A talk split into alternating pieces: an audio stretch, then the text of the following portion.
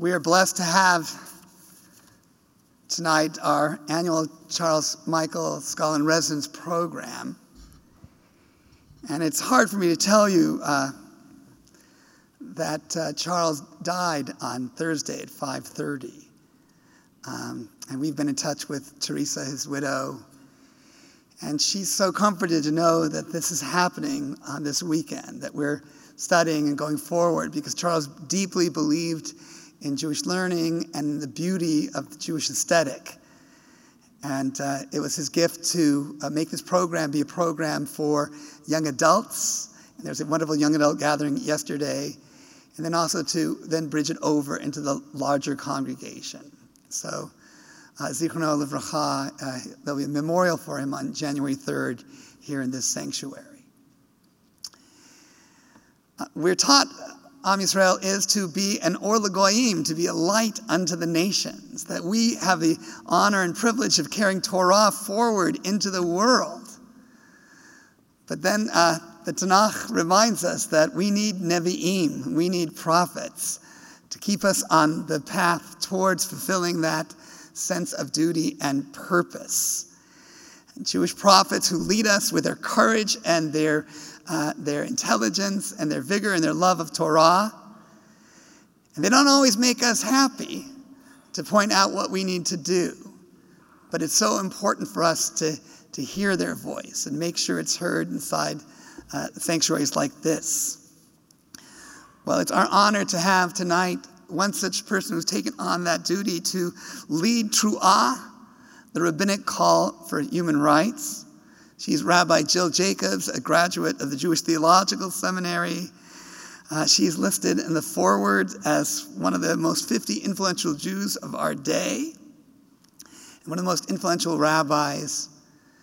But I know that she doesn't care that much about those statements in the press, as much as she does going to where trouble is and trying to bring a Jewish and rabbinic voice of tikkun forward, of hope because ultimately, prophets are hopeful people. They believe that we can learn and we can change together. So it's my honor to welcome our uh, scholar in residence for this Charles Michael 2019 lecture, Rabbi Jill Jacobs. She'll be speaking tonight. Uh, for those who sign up for dinner, afterwards at dinner, tomorrow morning at Torah study, and then uh, a discussion about Israel tomorrow at 4 o'clock. Welcome, Rabbi Jacobs.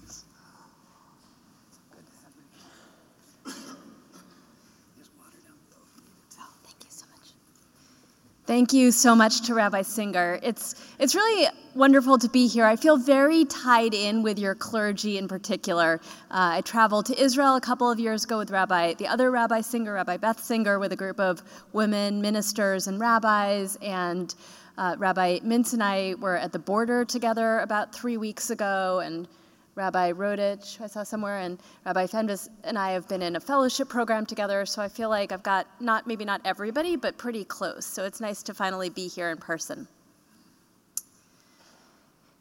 Vayetze Yaakov mi Beersheva, vayelech Harana.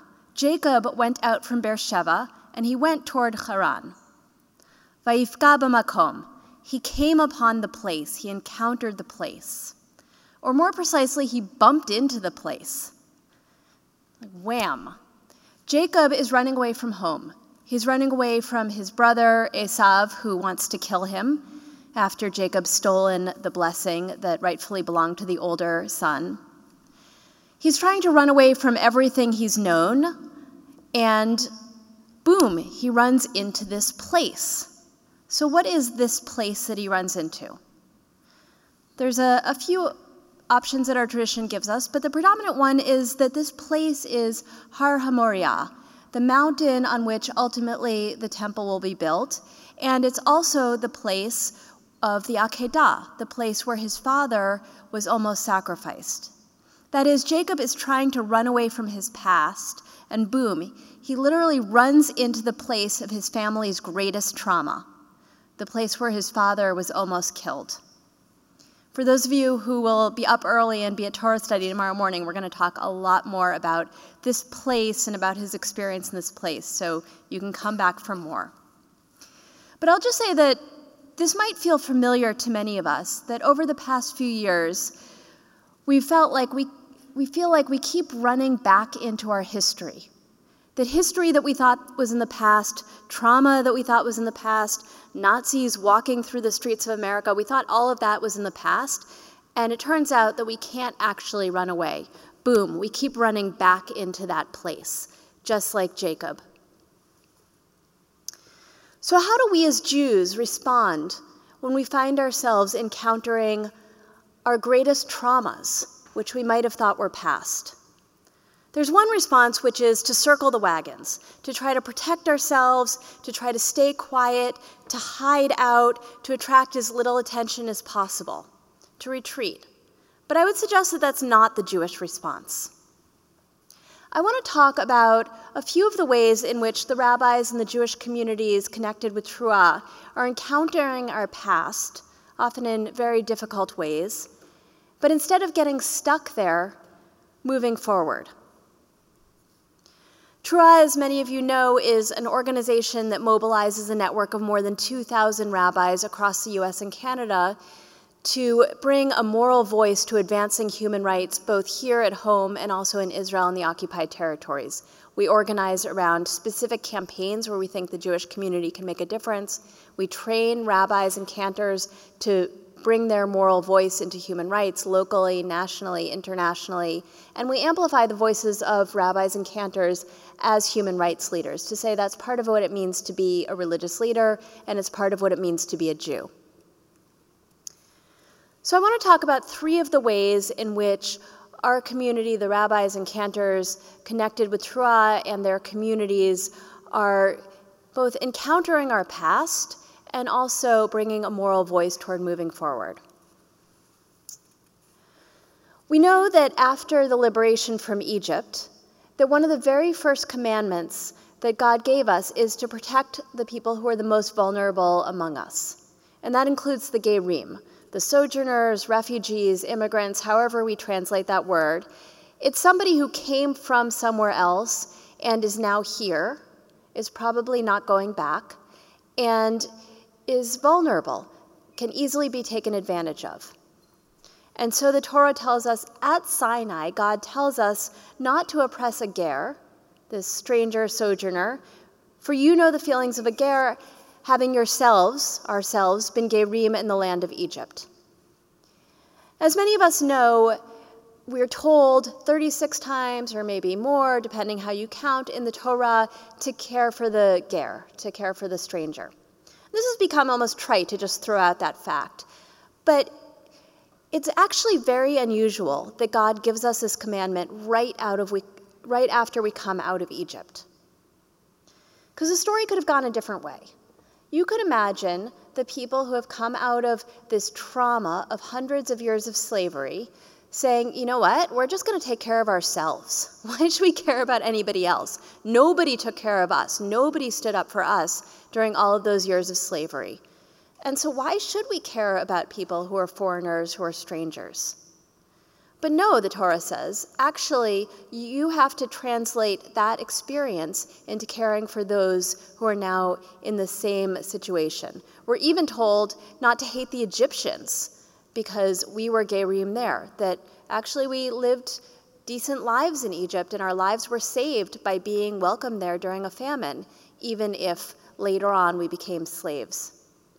So God chooses the exact moment when we are at this peak experience at Sinai, having this relationship with God. It's feeling that liberation to make that point that we have to learn from our experience. We can't just take care of ourselves. The medieval scholar Ramban says that we know the feelings of the ger means that we know that every ger feels depressed and is sighing and crying. And then he goes on and says that, that God will have mercy toward the ger, just like God showed mercy to you, he says.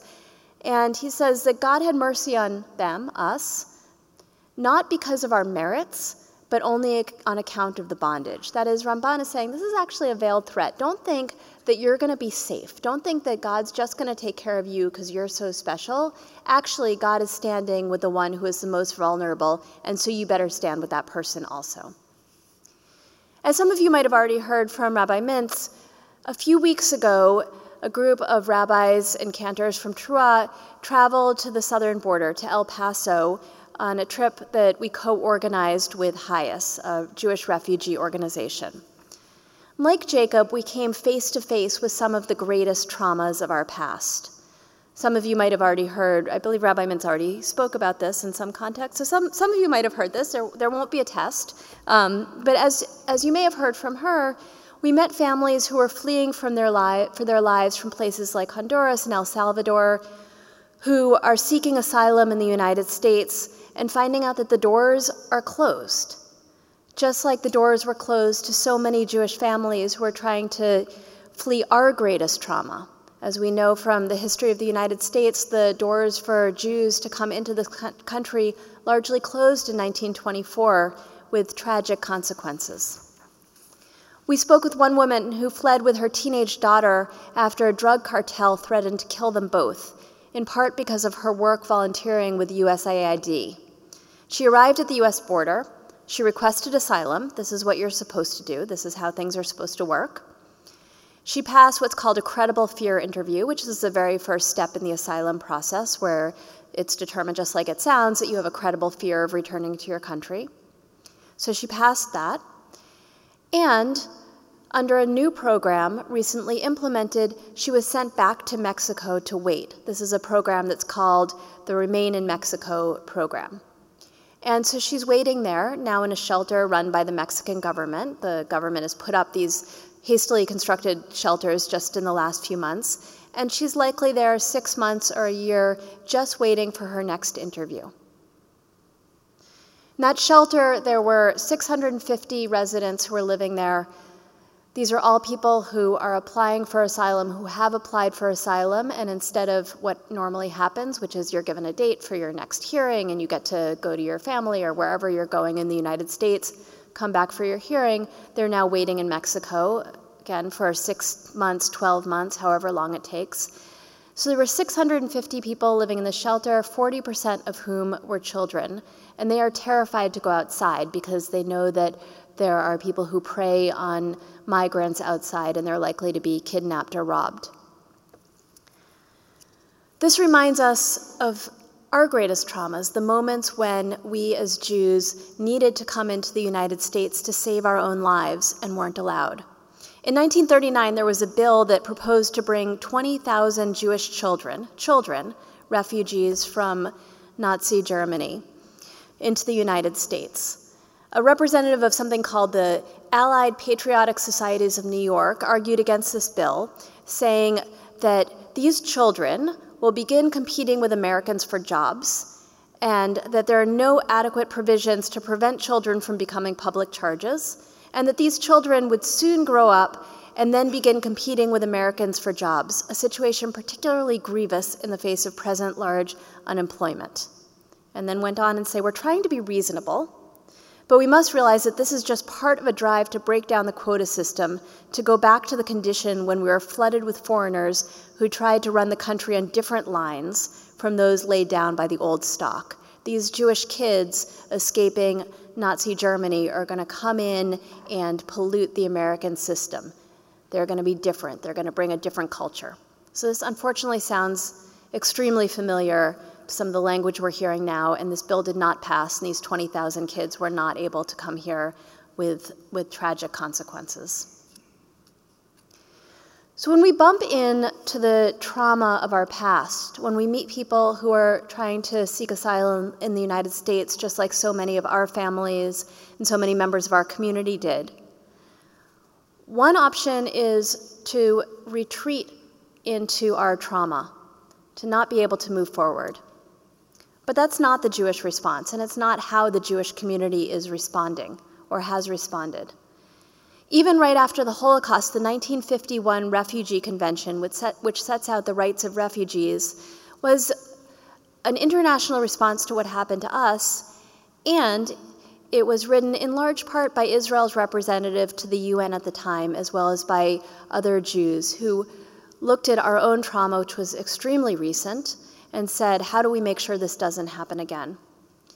And today, more than 70 synagogues have joined TRUA's sanctuary network, so synagogues around the country who are committing to protecting immigrants at risk of deportation.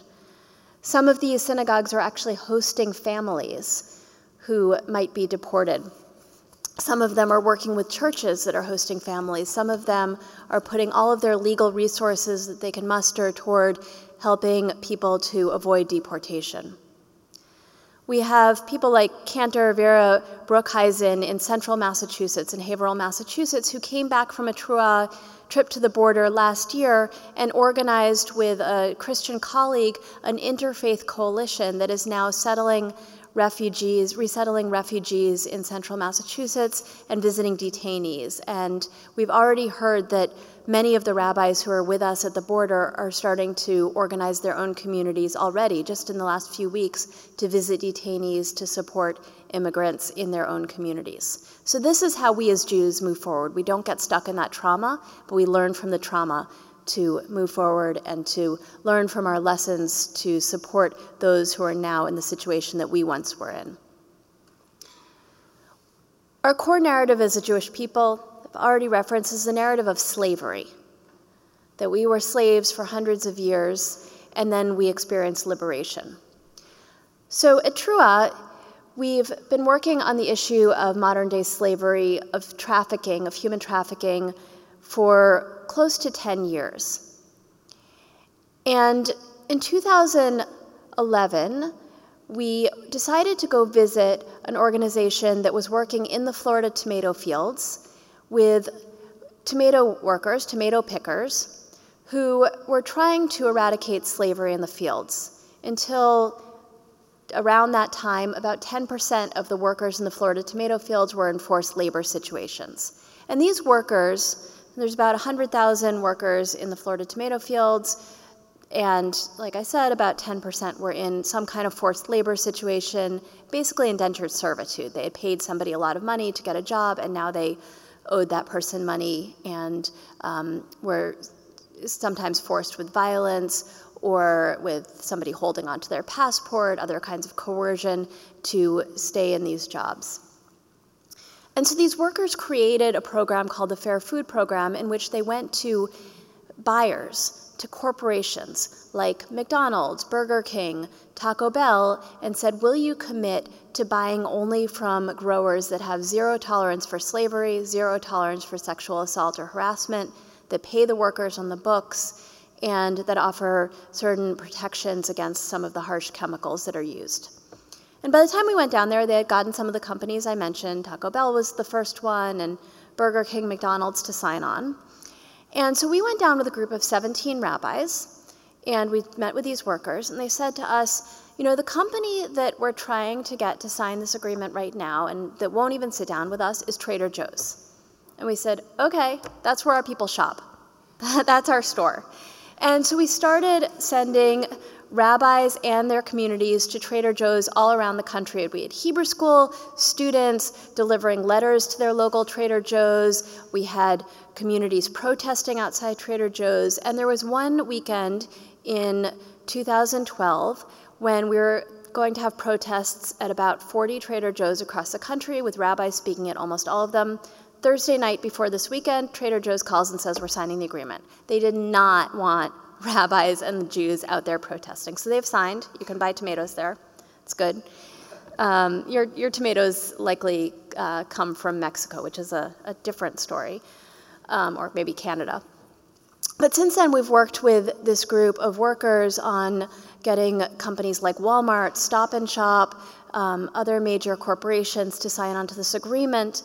And now we've been working with them to to expand this beyond Florida and beyond tomatoes. We've worked with this organization, the Coalition of Immokalee Workers, and a handful of other worker led organizations to create something called the Worker Driven Social Responsibility Network, which is bringing this model to other crops in other states, uh, to dairy in Vermont, to even the model has been copied in India and in Bangladesh to say that we have to create models in which we know that we can purchase tomatoes or dairy or any other product and know that the workers who produce that weren't working in slavery.